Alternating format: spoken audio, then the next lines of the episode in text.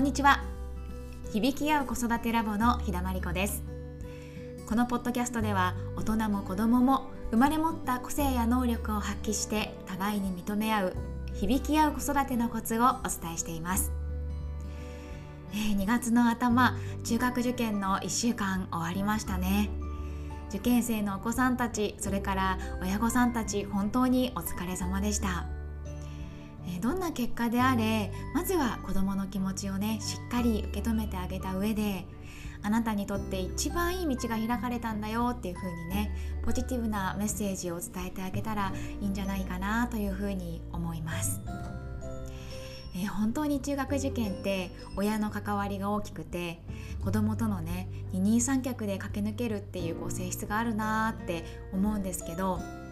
私自身こうポッドキャストとかポッドキャストとかそれからノートとかでね私のこう2年前の中学受験の体験談を紹介するようになって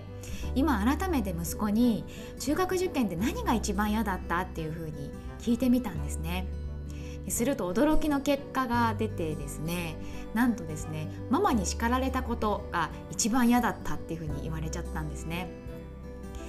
えー、確かにですね勉強しなさいっていうふうに叱ったことはもうあんまりないし成績がどうこうって言ったこともなかったんですけどこうプリントがぐちゃぐちゃになってたりとか全然整理されてなかったりとかあとはこうなんかこう漫画見たり YouTube ばっかり見てて全然やる気がなかったりするとこうなんでママばっかり頑張っておかしくないってあんたの受験でしょっていう風にこう確かにこうぐちぐちこう怒りをこうぶつけてたなっていう風に、えー、振り返りました。で一方の私はですね、まあ、そうやって息子にちょっとイライラをぶつけちゃったりとかしてたんですけど一番心配してたのはやっぱりこう夜遅くまで小学生が勉強するのってすごい大変なんじゃないかとかあとは本当はね外で遊ぶ遊びたい時期体もいっぱい動かしたい時期なのにそういう時間が取れなくてなんかかわいそうだなとかなんかこう食べる時間夕食を食べる時間が遅くなってなんか胃がもたれるんじゃないかとかあ子供に対して全然違うことを心配しててあやっぱり中学受験ってなんか普通の小学生がやるもんじゃないよねみたいなちょっとこうネガティブなね気持ちが出てきちゃったりしてそれで私自身結構ストレスを抱えてたんですよね。かわいそうだなと思ってでところがですね今改めて息子に「どうだった？何が一番嫌だった?」って聞くとその塾に夜遅くまで通うっていうのは実は全然嫌じゃなかったそうなんです。で授業自体はつまんないなと思ったこともあったけど、まあ、嫌とは思わなかったしってで、まあ、友達もいてみんなそういう風にしてたから、まあ、塾を通うことが当たり前で、まあ、それなりに楽しんでいたっていう話だったんですね。ですので私が一番かわいそうと思ってた塾に通うっていうのは子供にとってはストレスではなく、えー、そればかりがですね、えー、私の存在がストレスだったってことなんですよね。本当ね2年目にして、えー、ショッキングな明らかショッキングな事実が明らかになったような気がしました。でもちろんですね何をストレスと感じるかプレッシャーと感じるかって人それぞれだからあの一概にはね言えないんだけどでも親がストレスだろうって感じていることは案外子供はそうじゃなかったりするっていうことなんですよね。逆にこうこうに違いない絶対こうだっていうふうに親が思い込んでしまってそのサングラスみたいなねこう色眼鏡をかけて、えー、子供を見てしまうとえあれこれいらない心配をすることになるんだなっていうのに改めて気づきました。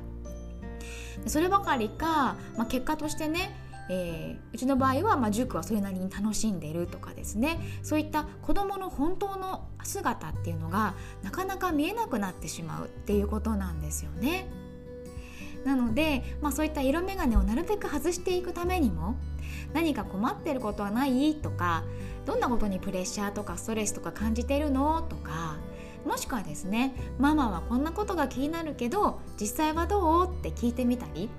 こう自分の思いを伝えたり子どものことを知るっていう時間を少しでも作ってあげるとお互いのすれ違いとか勘違いがなくなって親子ともども心穏やかに毎日過ごしやすくなるんじゃないかなと思いました。え今日はですね息子が受験で一番ストレスを感じていたのは私が考えていた勉強が大変とか遊べないからとかではなく私がストレスだったというお話でした、えー、今日も聞いてくださりありがとうございました。響き合う子育てラボではメールマガジンをお届けしています。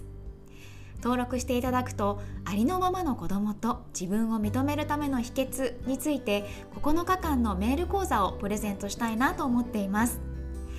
えー、ありのままのね子供を認める、えー、言葉で言うのはすごく簡単なんだけど本当の意味で認めていくって本当にすごく奥深いなと思っています。よかったら是非登録して日頃の子育てにお役立てください。それでは今日はこの辺で。次回はですね響き合う子育てラボのポッドキャスト100回目ということで、えー、去年から始まった響き合う子育てラボのメンバーの皆さんと響き合う子育てのリアルについてお話ししてみようと思います。ではまた来週水曜日にお会いしましょう。